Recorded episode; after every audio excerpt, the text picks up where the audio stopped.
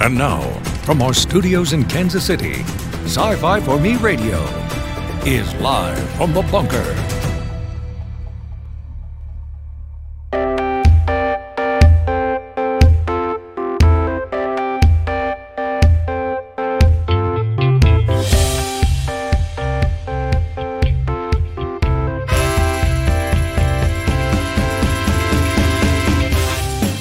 Welcome, everyone. We are live from the bunker, the super secret underground bunker at world headquarters. My name is Jason Hunt. I am the editor here at sci fi for me.com.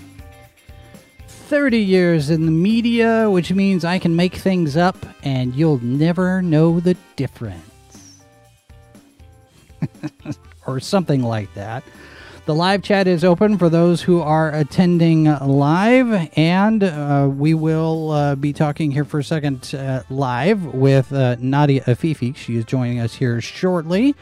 First of all, let's go ahead and tell you about. Let me find the button here. Superherostuff.com. You can save 10% when you use the promo code sci fi for me 10 at checkout. It can be used in combination with other offers. Just use that promo code. And then when you save that money, you can give it to us. We've got a SubscribeStar account, we've got a PayPal link. And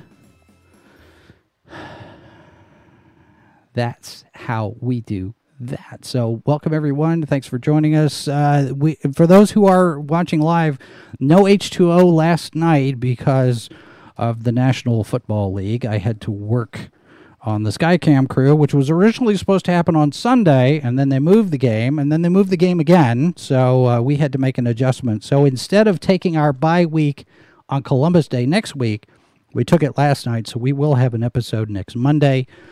Sometimes I am busy enough, I need three of me.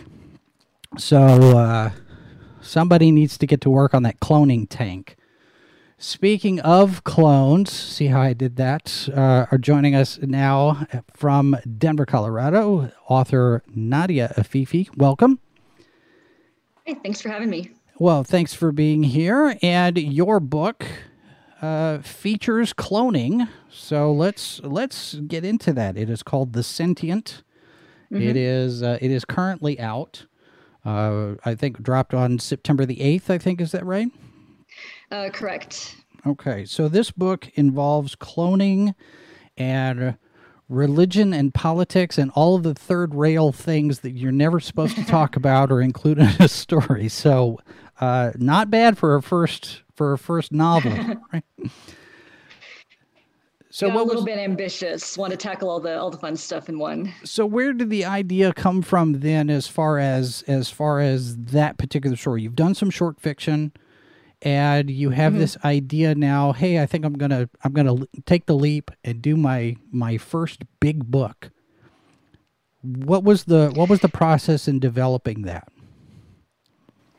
I, I started formulating the idea for the sentient um, probably back when I first moved to Denver in 2012. I had always wanted to write a novel and finally decided I was I was going to take the plunge and do it. Um, the initial inspiration was um, trying to create a sort of contrarian uh, story about human cloning. You know, I've always found cloning really interesting as a concept, but whenever you see it featured in movies or novels or in any kind of popular culture, it's always framed as a negative, like something we should not try to do. Um, it always ends badly. There's always something fundamentally wrong with the clone. And I wanted to write a story where cloning is not necessarily the problem. It's sort of the conflict comes from religious opposition to the cloning.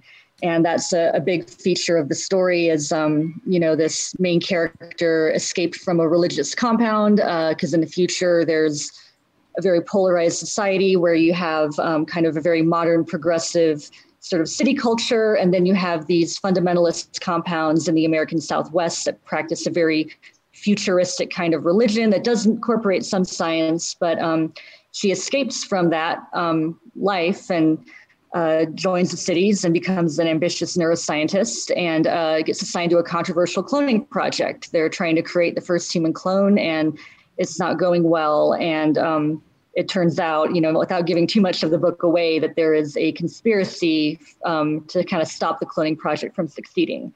So basically, the premise is not cloning is horrible. It's um, what happens when people try to um, sabotage it. It always seems like uh, cloning. There, there's always a conspiracy somewhere around, right? I mean, you you right. look at that. Uh, Vicky Vix in the chat says, "Yay, Nadia!" Sci-fi snobs says they they fought a whole war over clones.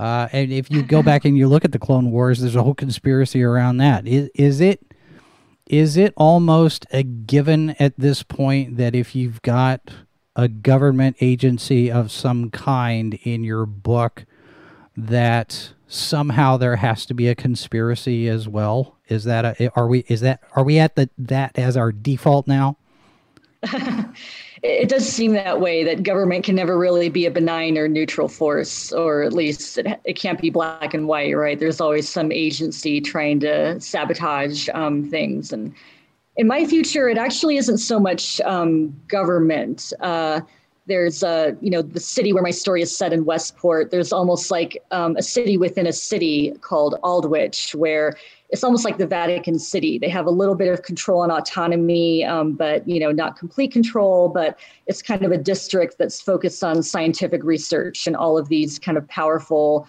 uh, corporations kind of pioneer all the scientific research. They're doing research up in space. They have satellites orbiting the Earth. They have all these like groundbreaking technologies coming out there, and one of those is the cloning project.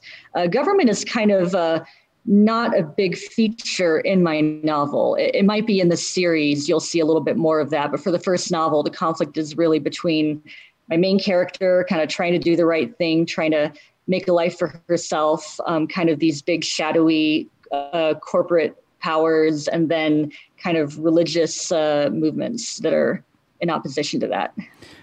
Now, the opposition to the cloning that comes from the religious organization is that mostly having to do with the presence of the soul and personhood, or is it is it broader than that? How how are you positioning the religious organizations? Because a lot of time in media, just in Hollywood in general, uh, there there is a tendency to paint with a broad brush that the religious organizations are fundamentalist, hyper conservative, you know, very very rigid in their thinking and all of these things. Mm-hmm. Are you taking that approach, or you are are you a little bit more relaxed in how you're presenting this religious organization? What are their objections to cloning? Um, so for the for the fundamentalist group that comes from these compounds in the Southwest, they are what we would kind of consider a pretty um, conservative, um, rigid kind of religious practice. It is a futuristic religion, so they actually believe in parallel universes and you know multiverses. Um, they of course think that if you're you know you good, you go to a better parallel world, and if you're bad, you go to kind of like a hellish alternate reality. Um, so part of their opposition is kind of down to that concept of the soul. They think, you know, these are not naturally created beings by the universe. They're kind of human made, and that makes them threatening, which is a pretty typical trope, I think, when it comes to religious opposition to cloning, that a clone would somehow be a different kind of human or a lesser human. Uh, there's also a bit of a gendered element to it as well, where um, the way they're doing this cloning research is kind of, you know, implanting, you know, an embryonic clone into um, a woman and kind of a woman cloning herself. So it's a very female centric type of cloning. And it's also kind of suggested that they're threatened by that aspect of it, that of women being able to kind of reproduce without men at all, uh, kind of no like male assistance to reproduction. And that's obviously going to be threatening to a, a, socially regressive movement as well. Now, it, it's, it's interesting. that you are the second author uh, who has mentioned uh, he- heaven and hell in the context of extra dimensional existence. Uh, we had mm-hmm. Ahmed Amin uh, who is in Kuwait. He's working on a on a comic book with a superhero with autism, and we were talking to him yesterday. And his his main character is Enkidu from the Gilgamesh epic, uh, who has oh, wow. who yep. has revived in modern day because when he goes to hell, uh, hell being another dimension, uh, a parallel universe, as it were, and he figures out how to escape and now you're talking here about you know the the religious organization in your book viewing i guess heaven and hell as uh, a parallel dimension as well is that something that uh, comes from your upbringing in the Middle East? Is that something that is uh, that is in that culture somehow? Because it seems like, you know, Ahmed is in in Kuwait. You grew up in um, Saudi Arabia, I think, right? Yes, Saudi Arabia and Bahrain. So oh, is that a is that a cultural thing? I mean, I'm I'm I'm asking out of ignorance, and and because it's something. It strikes me as interesting that the both of you mentioned that. Mm-hmm. Uh, definitely growing up in that part of the world, um, even if your family is not aggressively conservative or religious, it, it is kind of around you everywhere. And, um, you know, I definitely studied religion in school. And I think heaven and hell are definitely um, concepts that are instilled in you pretty early on. And they're kind of real, intangible things. And I was definitely intrigued by the idea of, you know, giving it a sci fi dimension where you kind of incorporate the concept of multiverses um, I kind of smiled when you mentioned the Epic of Gilgamesh and Enkidu because first draft of my novel, I actually named my cloning project the Enkidu Project and decided it was a bit of a mouthful uh, for readers and uh, changed it to the Pandora Project. But yeah, there, there's clearly some uh, parallel there. The Pandora Project, of course, uh, brings up all sorts of its own uh, mental images yep. and triggers, and and I would assume that uh, it's an ironic uh, naming convention on that project because you know as as we know the the um, Pandora's box opens up all sorts of problems. Are are they are they appreciating the irony of the name of the project in this in this story? Yeah, I definitely made it a little bit tongue in cheek as an author, and also the characters have a have a conversation at one point in the novel where it's a little bit tongue in cheek. They they had a reason for naming it that, but then they comment, "Well, we know how Pandora's story ended," and sure enough, uh, you know, as the conflict rises, uh, it comes to fruition. So, what kind of research did you have to do for something like this? Because we are at the point where we've had Dolly the sheep you know, cloning mm-hmm. cloning is a real thing to a certain point, and there are people out there who understand that it exists, but you don't understand mm-hmm. exactly the process behind it. So, you know, you can have clones that are, you know, grown from an embryo or they're full blown in 3 days in a machine. We, you know, grow them in a vat mm-hmm. out of this protoplasm thing how how accurate and scientifically correct are you applying the cloning process? Did you take a lot of liberties with it, or did you try to hew close to what we actually know about the technology? Uh, I tried to do something that was grounded in uh, reality and things that would be plausible. Um, Definitely from the cloning standpoint, you know, I don't have a, a, STEM background and I definitely don't consider myself a hard science fiction uh, author. So I did just about enough research to understand what kind of cloning methodology I wanted to go for, which is kind of the, the, the nuclear kind of, you know, transplant into an embryonic cell. Um, and kind of just research the essentials of that so it you know made sense for the reader and it was plausible um, but didn't really get aggressively into um, the scientific research of cloning. I definitely read a lot about the ethics and, um, you know, kind of the arguments around cloning, so I could employ those. Um, I actually did a little bit more research around um, consciousness and neuroscience because another element of the book is that my main character um, her specialty is kind of a sort of memory reading technology. It's called holomentic reading in the novel, where she can actually kind of attach wires and a machine to someone's head and kind of dig into their subconscious, ask some questions, extract memories, kind of interpret and analyze their memories.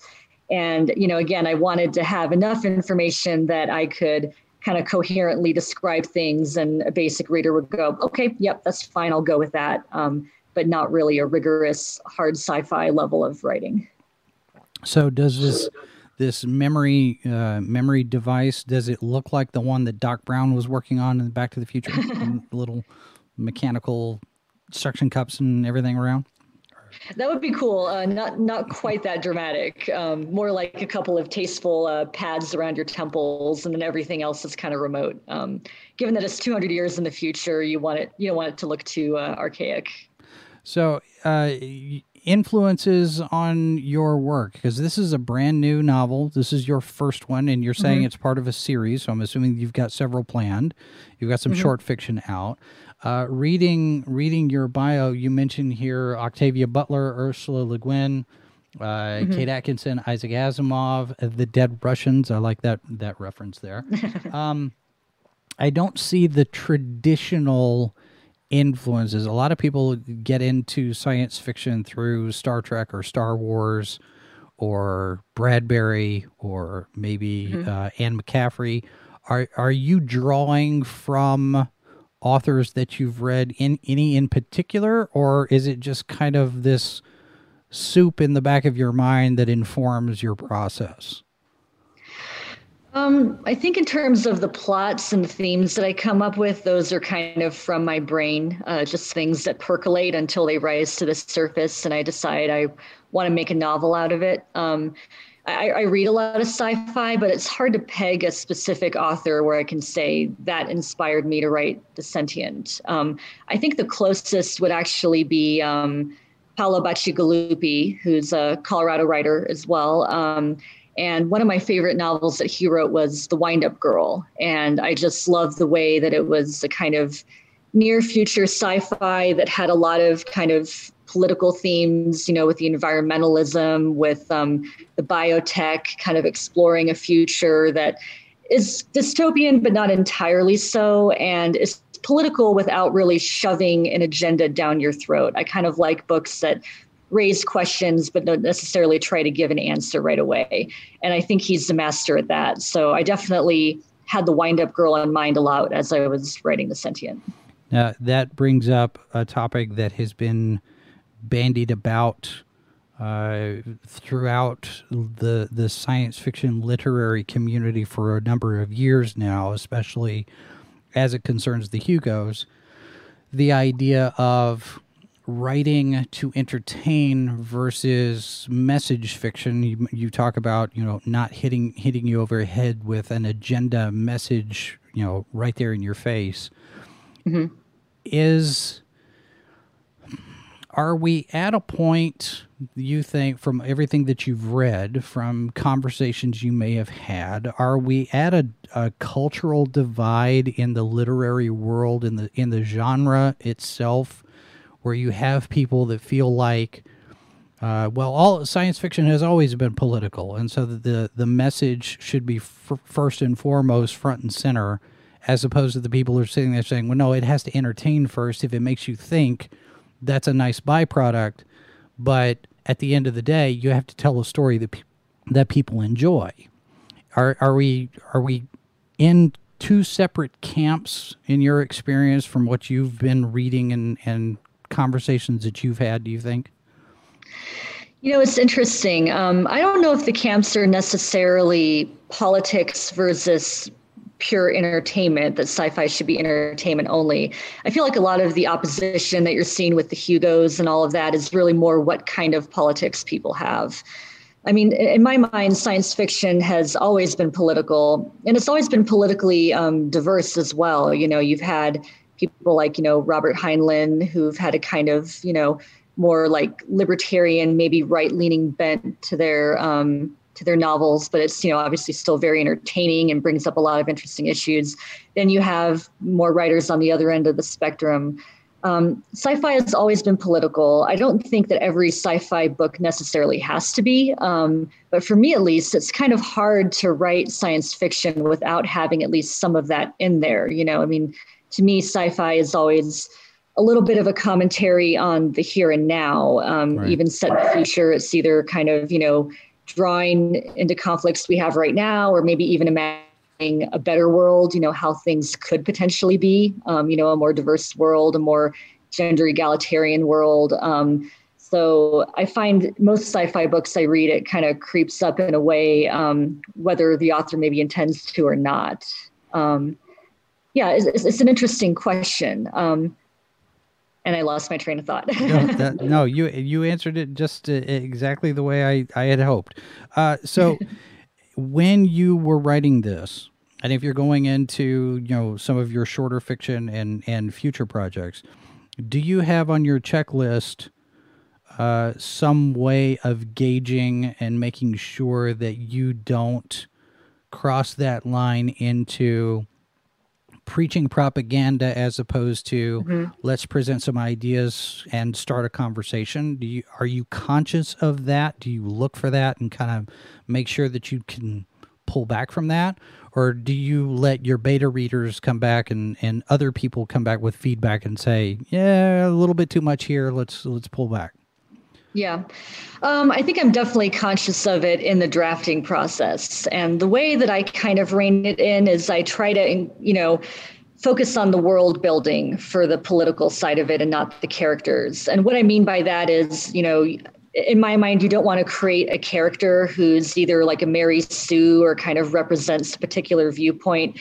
I prefer to write novels where the wider world creates conditions uh, that kind of force the character to act in a certain way and the character may not be the perfect moral you know compass for how to conduct things but they, they could be kind of villains they could be morally ambiguous but they're presented in an environment where they have to kind of make tough decisions. So, like, you know, like going back to the Paolo Bacigalupi example, you know, global warming is a big theme in his novels. And you know he never has a character who kind of gets up on a soapbox and says global warming is bad or this is a problem. But you know the characters are forced to live in a world do, where climate change is a big deal. Right. and right. the message kind of gets across without it being hammered down people's throats. And you know a novel that i'm working on right now uh, gets into kind of pharmaceuticals and like the pharmaceutical industry. And again the characters all have different opinions. They all kind of take advantage to the system to a point you know but um, you know, reading the book, there's no ignoring that it's in there and that there's messages to be gleaned. Um, so it's a tricky balance, but I guess my approach is, you know, think about the world, think about the world building, and then make sure that your characters are complex and fully formed and don't exist to kind of make a point or a counterpoint. And how much are you uh, uh prepping as far as the world building goes? Are, are you you've got spreadsheets and note cards and all sorts of things all over the place. How deep does your does your well go as far as creating this world before you start working on a story?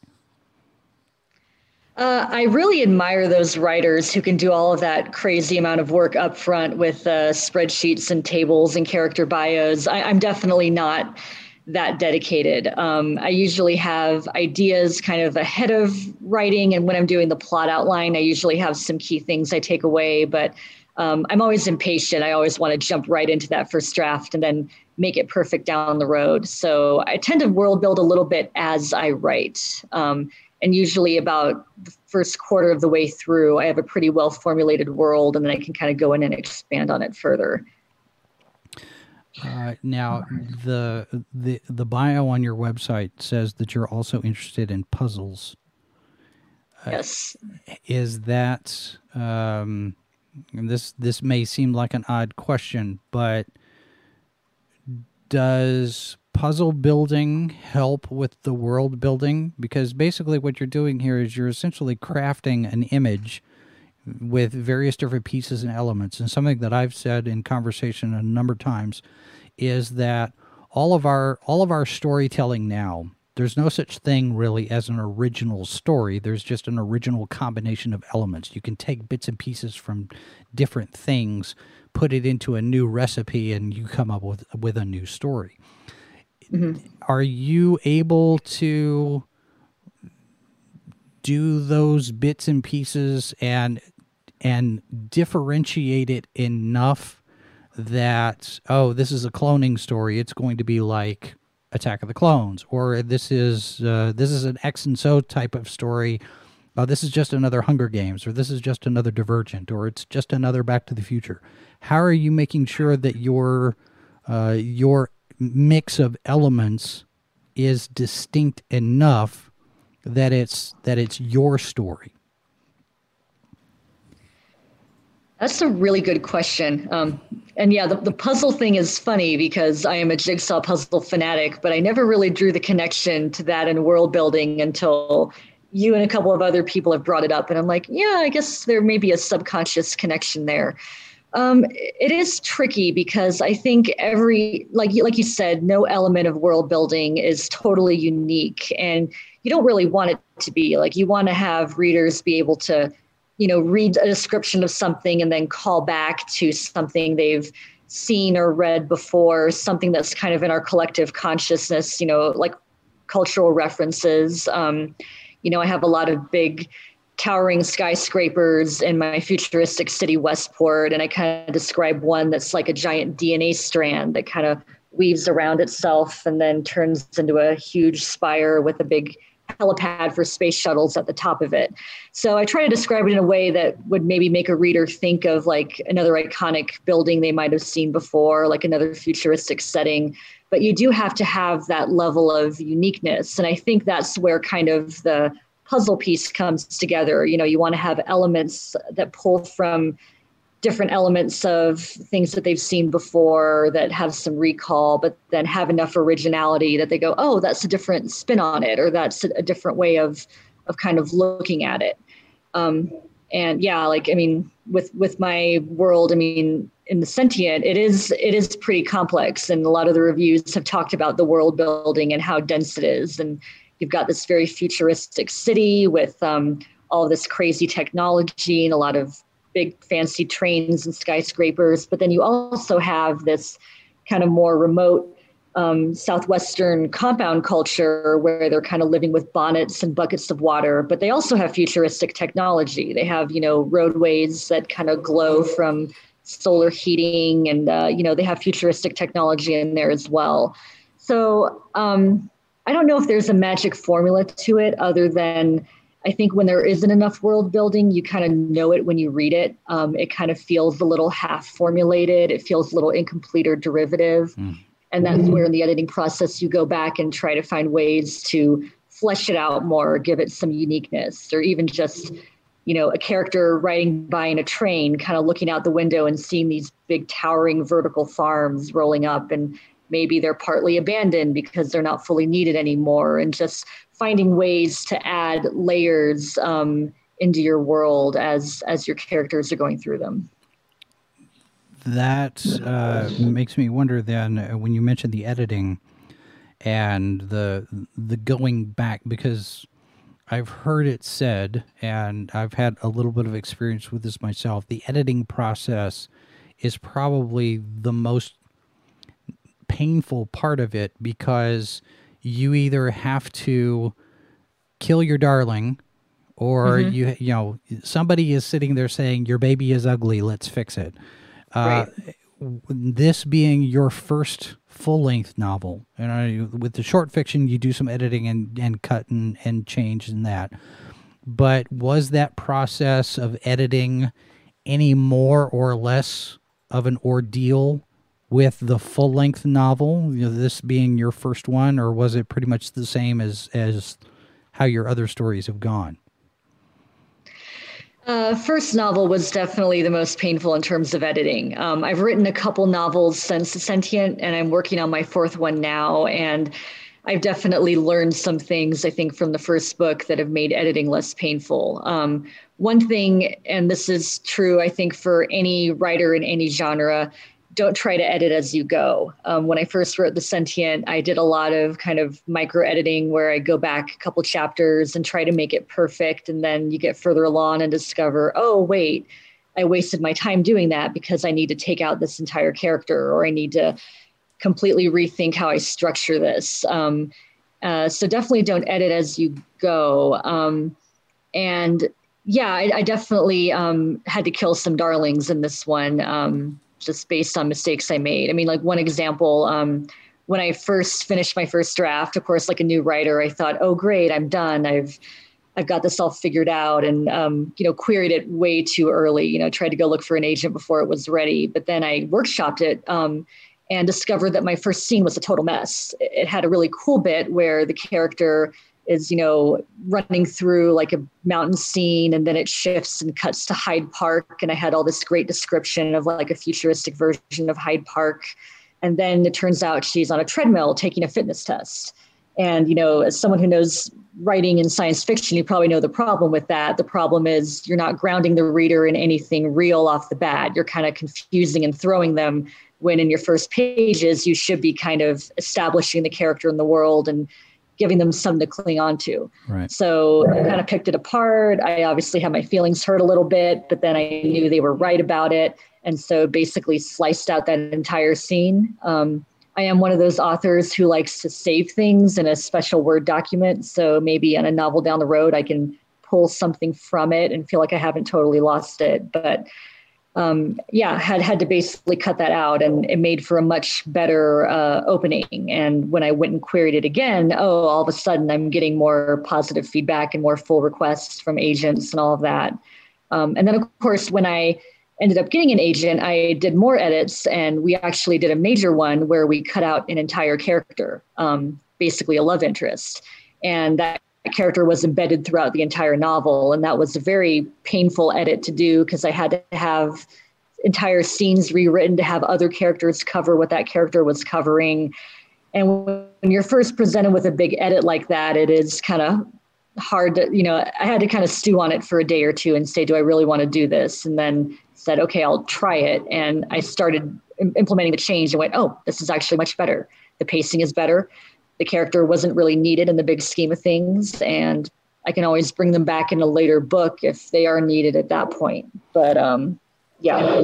Uh, for later novels that i've written i've definitely um, i think gotten better at plot mapping a little bit ahead of time. Like i, I am a bit of a pantser. I don't like to lock myself in too much but um, you know getting enough structure in place that i don't create major problems for myself get that first draft out and then my editing is a little bit more surgical um, going forward. You're the you're the second person who's used that that phrase, uh, being a pantser. Mm-hmm. Uh, and and for those who are not familiar with that, you're basically writing by the seat of your pants, as it were. Uh, are you also uh, now that you've got a little bit more experience in plotting and and planning out? Are you also able to drop in pieces that you know that you're going to pick up in later books? Or are those things oh i need to i need to go back and do because you have this idea for the second book or the third book. Well we have to lay the groundwork for that so now i got to go put it back in. But are are you able to start doing that now or have you been able to do that from the beginning? Um it definitely is trickier when you're writing um, a planned series instead of a standalone novel. Um, I one of the books I wrote after the sentient was also intended to be a series, and I definitely um, it was a little bit easier. Like when you have a high level plot map, you can kind of say, okay, at this point in the novel, I'm going to throw in this character, and I'm going to throw in this little kernel or this little twist, and it'll pay off in a later novel. Um, with the sentient, because I did kind of uh, pants it for that first draft, but I still planned it as a series. Um, that did come up in the editing where my agent and I kind of worked together and realized I had to change a couple things and, um, you know, set up a couple things that would pave the way for book two and book three because it's intended to be a trilogy. Um, and yeah, I think that's a challenge for every writer. You know, like every book has to have a cohesive plot arc. You've got to kind of make every book satisfying and standalone in its own way, but you've also got to bridge to book two and book three and potentially even beyond and make sure there's a wider conflict that's going to get resolved at the end. So um, I did it. Um, definitely, I would say it's a lot easier to do if you have a base plot map from the very beginning. And has the response to this book been uh, positive enough that it's encouraged you in planning the second book and the third book and maybe there's a fourth and maybe there's a fifth or are we is or, is it too soon to tell, or you're ready to to make this into a a 20 book series for the next you know 40 some odd years? Uh, definitely, uh, the the reviews have been encouraging. I've had people ask me when the sequel is coming out. Um, fingers crossed. Uh, you know, it's it's still pretty early. It's been published for about a month, but hoping there's enough interest that um, the trilogy happens. Uh, I will say it will definitely. You can quote me on this. It'll be a trilogy and nothing more. Um, I kind of have a very specific ending, and you really don't want to take the book beyond uh, the ending in book three. There's kind of um, nowhere you want to go after that. And I will say that I have had the ending uh, for book three in mind pretty early from uh, when I wrote The Sentient. You know, I think about halfway through, I had that very ending very clear in my mind. It's it's vivid. It's there. It's been planned. Uh, the challenge is really just getting there and kind of setting up book two and three to get to that particular ending. But um, yeah, that is, that is the plan and the hope is to have this be a, a three book series. Uh, in the chat, Sci-Fi Snobs asking, is this series aimed at a certain age? Would it be suitable for a 14-year-old, for his 14-year-old daughter? It is like intended to be adult sci-fi, but um, I think content-wise, it, w- it would be appropriate enough for a teenager. Um, I guess it depends on your comfort level. Um, the Sentient does have a little bit of profanity, uh, a little bit of some adult themes that come up. Um, but uh, yeah, I would say adult sci-fi that's fairly accessible to teenagers. Do you write with a particular audience in mind, or is is it here's the story and it just falls wherever it falls, or do you do you plan that out? You have an idea and you sit there and go, oh, this would be a good YA story, or this would be good uh, hard military or this is a horror flick or something like that? Mm-hmm. Or do you have do you, can you categorize your ideas fairly early? I think fairly early. Um, sometimes I feel like my books do graze um, the line between adult and YA. Um, and like The Sentient does have a kind of younger female protagonist who's sort of finding her way in life. So it could potentially be written as a YA, but um, I always I, I, knew from the themes that I wanted to tackle in the book that I wanted to make it an adult sci-fi. Um, and kind of similar to another novel I'm working on right now. It, it, could be a YA if I wanted it to, but I do like having the freedom to kind of write it for an adult sci-fi audience. Um, yeah, I guess like you know, every author has to think about their readership to a point, and who am I writing this for? You can't just purely make it, you know, your own your own thoughts on the page. Um, so yeah, I, I, try to kind of categorize early on. This is adult sci-fi. This is near future. This is you know dystopian or however I want to categorize it. Um, and uh, there is an element of horror, I think, in quite a lot of my novels. I don't intend to write horror, but um, some of that does creep in just to some of the scenes that I write. So um, I think people who have a sci-fi horror crossover interest um, would definitely like the sentient for that. Is horror someplace where you want to to move into that that part of the genre, or are you staking your claim in science fiction? You're going to stay there for a while, or or where where what's next? What? Uh, I think for now, um, I, I love science fiction. That's kind of what I have a million ideas in my head of sci-fi novels I want to write. So I'm kind of sticking in that lane. Uh, I'd say never say never with horror. I'm definitely reading a lot more horror now than I was before, and I, am liking it. Um, but I like the idea of writing science fiction that just has that little bit of horror element to it. Just you know, some spooky themes, uh, dealing like you know, dealing with multiverses and consciousness. I think there's just so much opportunity to bring horror into a sci-fi setting. Uh, the the conversation comes up every now and again when we talk about Star Trek and the transporter, and this mm-hmm. idea, and this goes this goes back uh, decades. The question of consciousness and the question of the soul, and Mm-hmm. Dr. McCoy's concerns about having his atoms scattered across the universe, uh, notwithstanding, there is a, a, legitimate question there. Does this machine, and this is actually, it actually came up in, in one of my philosophy classes in college once, where is the machine killing the person and creating a duplicate? And if that's the case, what is the status of the soul? Is there a soul in this, mm-hmm. in this new version of the person who's just been transported. And I guess that question comes up as well when you talk about cloning, because a, a person what makes a person? A person is a person why. And the Mhm. idea of a clone if you have somebody who is a duplicate you know you have another nadia afifi what separates the two? Which one is real? Yep. and how do you determine because there are some people who don't believe in an afterlife. They don't believe in a soul. But that question does come up. What what makes a person a person in terms of sentience and consciousness do you, how how difficult is that theme to explore were you were you running into that just peripherally on the side or is, or does that factor in quite a bit in this in this particular story It factors in quite a bit, and I have to almost be careful because I could give away uh, key plot points. But um, consciousness yeah, is definitely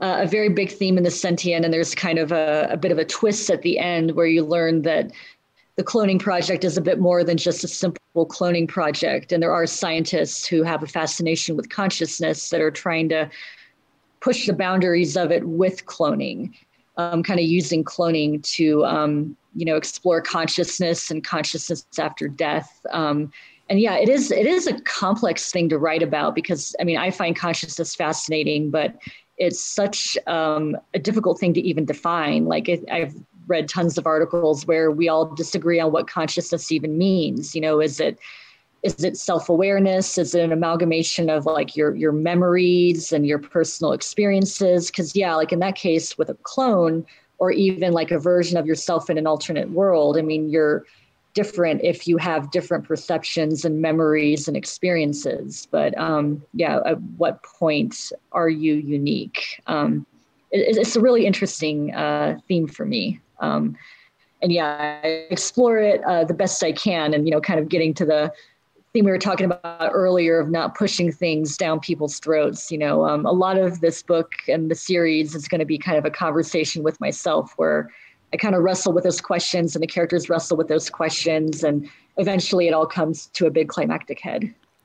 growing up in the middle east what drew you to science fiction as a genre what what what is it about science fiction fantasy horror that keeps you coming back to it that's what you want to read that's what you want to write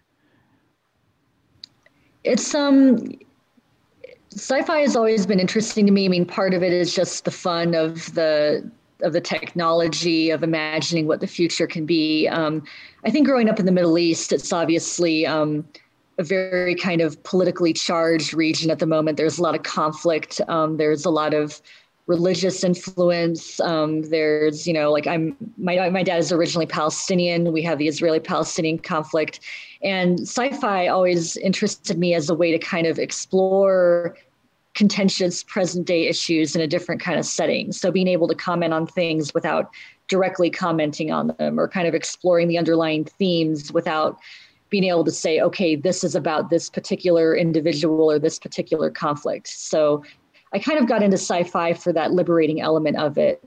And I also like, I think there's another way it's liberating in that you can kind of imagine um, a different kind of future um, or a, a different a different way for society to progress towards. And I, I love like it, it isn't the sentient is set in North America, but some of my short fiction and some of my future novels are set in like a futuristic version of the Middle East. And I like kind of exploring that merging of tradition, you know, some elements of it stay the same, but um, Middle East also kind of evolves and progresses in other ways. Um, so it's kind of fun as uh, an author, kind of very trapped in the present to imagine what could be. Well, and especially now, given how things are changing so quickly over there with the with the various different uh, treaties and peace accords, and and suddenly Yep. you've got this. Wait a minute, there is a possibility that everybody might be able to get along. I mean, nobody has has foreseen uh, a successful outcome like that uh, for a long while, and now here we have the beginnings of it. Now it may it may take hold, it might not, but now that opens up some possibilities as far as you know futurism and and speculative fiction in a world where you do have the Middle East at uh, some sense of peace with each other. There may be some friction. There, of course, there's always going to be that element of, you know, looking sideways at each other. But maybe this now opens up some possibilities from, for stories that otherwise would never even be considered as as possible. Yep. Yeah, I mean, I'm I'm hopeful that someday um, we do have peace in the region and we all all learn to get along. I, I don't know if uh, the current developments are actually going to um, are, are, actually going to result in that happening. Um, I, am a little bit skeptical. Like I'm always hopeful but skeptical. But um, yeah, I think uh, it would be interesting to see if there is a kind of a growing trend of futurism and kind of speculation in with Middle Eastern writers. Um, I've, I've noticed more of it. I, I want to read more of it, but um, it is exciting. Um, and alternate history is another fun area. Like um, there's a book I read recently called A Dead Djinn in Cairo um, by, I think, P. Djèlí Clark. I, I, hope I pronounced his name correctly. Um, but uh, yeah, it's kind of a, an alternate version of Cairo, a little bit steampunk, but has, you know, kind of incorporates jinn, which are kind of Middle Eastern folklore thing. And uh, kind of a little bit of fantasy. And it was just so fun to read. You know, it's, it's, it's fun as um, a Middle Eastern writer to kind of disconnect a little bit from our present day because it can be depressing to watch the news and all you see is conflict and economic stagnation and social stagnation and kind of, you know, um, all of that negativity and kind of to take it and twist it and take take traditions that you like and incorporate it into either an alternate world or a futuristic world. So, any plans for a steampunk story anytime soon? No, but now that we're talking about it, I'm thinking about it. it it almost seems like there's there's growing up for me, there are particular types of stories that I like to read. You know, I have my preferences. I've never been really big into horror, but I can appreciate, you know, the the success that people have in that and the fans that that are there.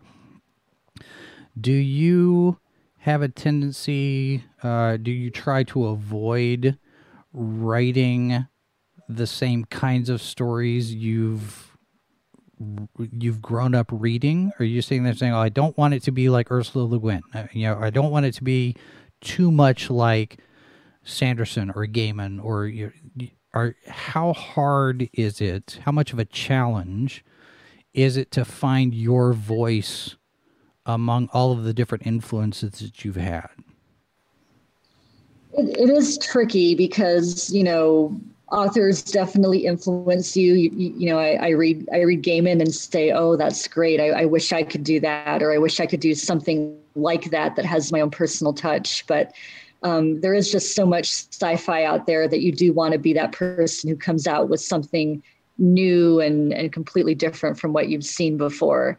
Um, it's impossible to do that entirely, but I think I tend to lean on the side of, you know, trying to hone for my own imagination, you know, for my own upbringing, uh, things that matter to me, themes I want to explore, and then, uh, you know, um, try, try, try to try to limit my influences. I think we were talking earlier, like what books directly inspired the sentient, and I had a hard time trying to pinpoint anything. You know, I have authors whose style definitely influences me, or the way they approach things influences me. But um, my stories, I, I kind of try to make my own as much as I can.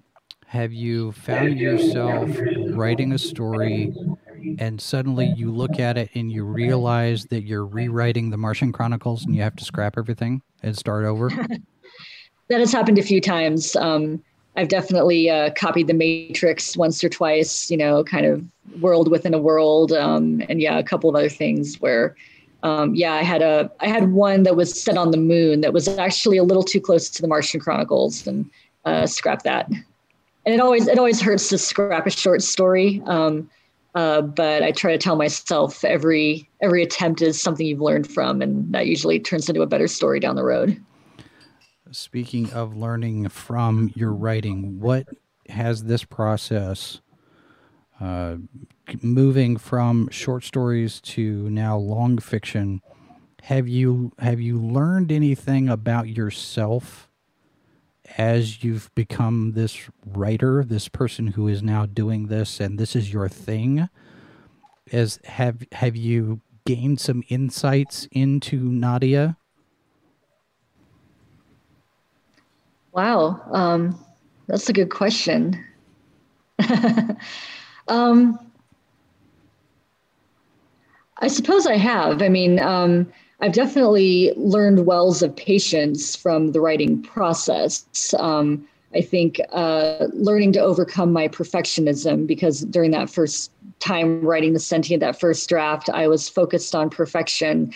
I've learned to forgive myself a little bit more with later drafts, you know, kind of just to write what feels right, you know, get a plot out there, get get characters out there, and then um, and then go from there. Uh, one thing now that you got me thinking about that I've learned about myself, um, I, I, tend to, I think my characters always tend to have an element of myself in them, and then also an element of who I would like to be, and then probably who I was in the past. Um, I think definitely in the sentient, there are multiple characters that have pieces of myself in there. Um, in reading them, I definitely see um, see some of my flaws and some of my some of my limitations come out in, in my stories, but but in a good way. Um, and do you have other characters that are based on people that you know, and they read this book and they go, "Oh, hey, there I am."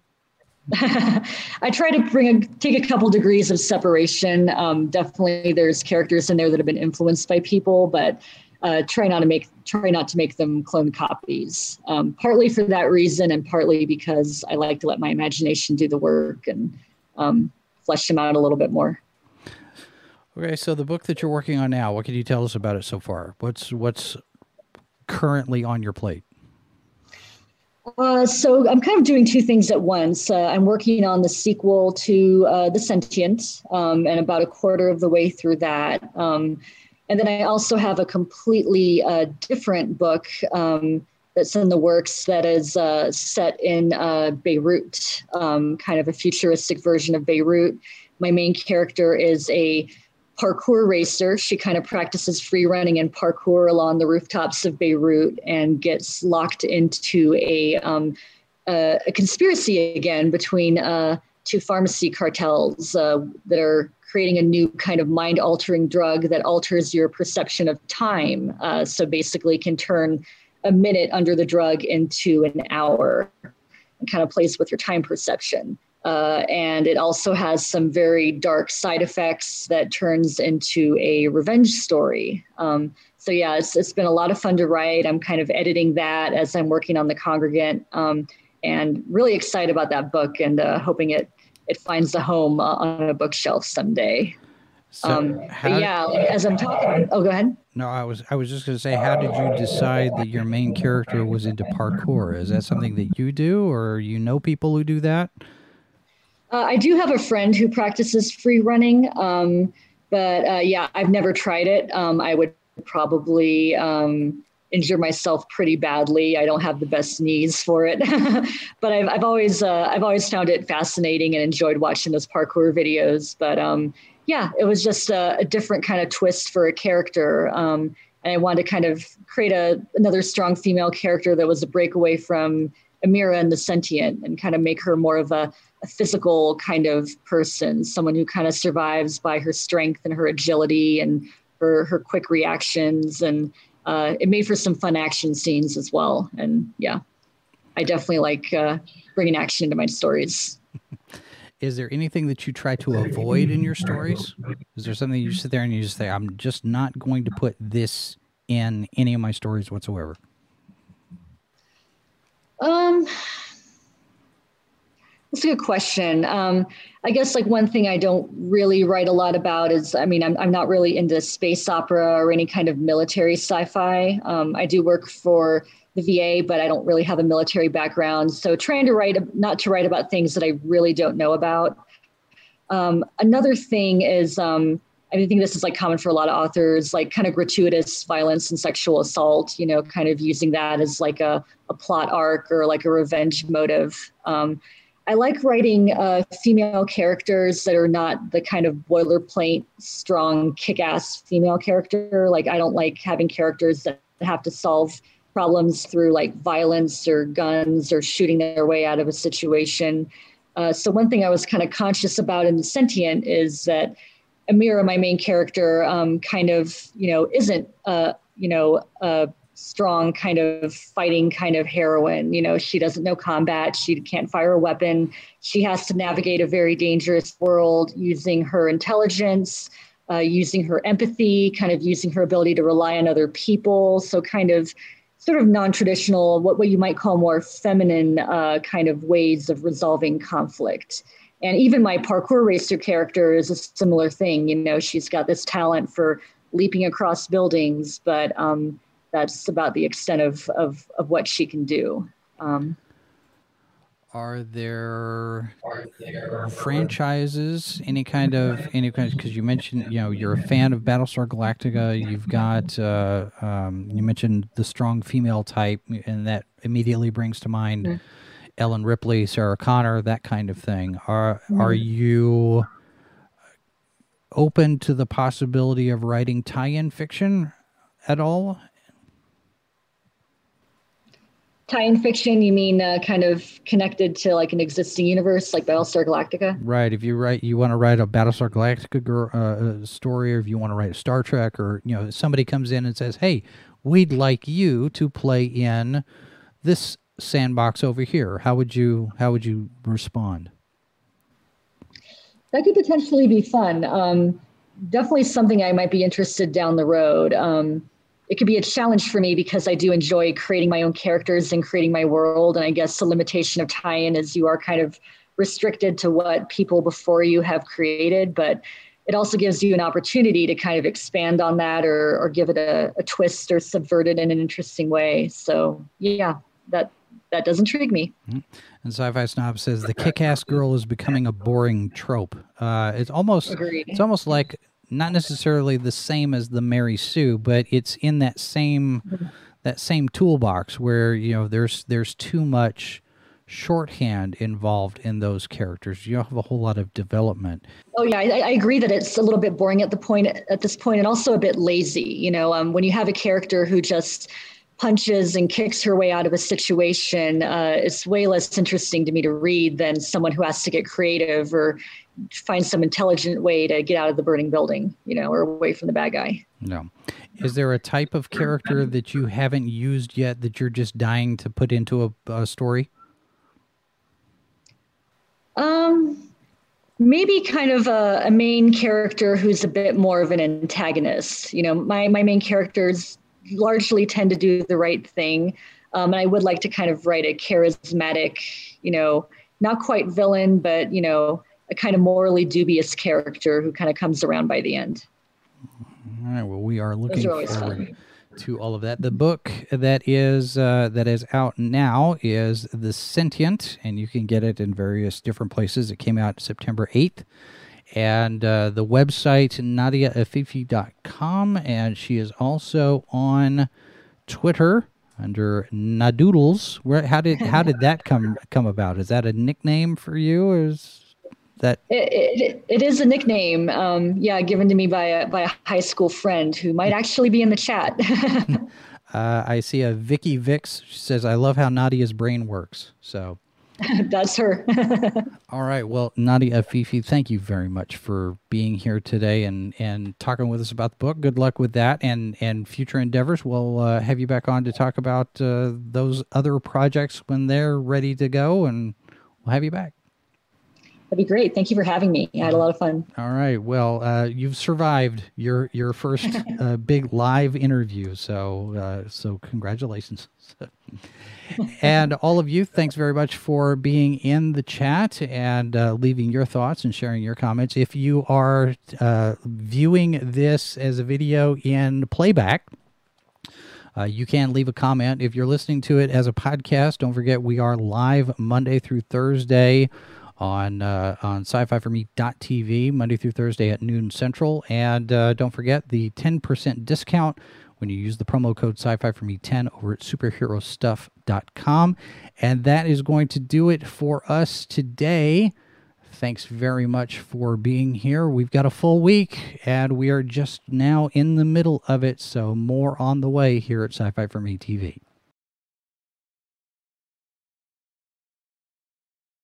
This has been a presentation of Sci Fi for Me Radio. Copyright 2020 by Flaming Dog Media, LLC. All rights reserved.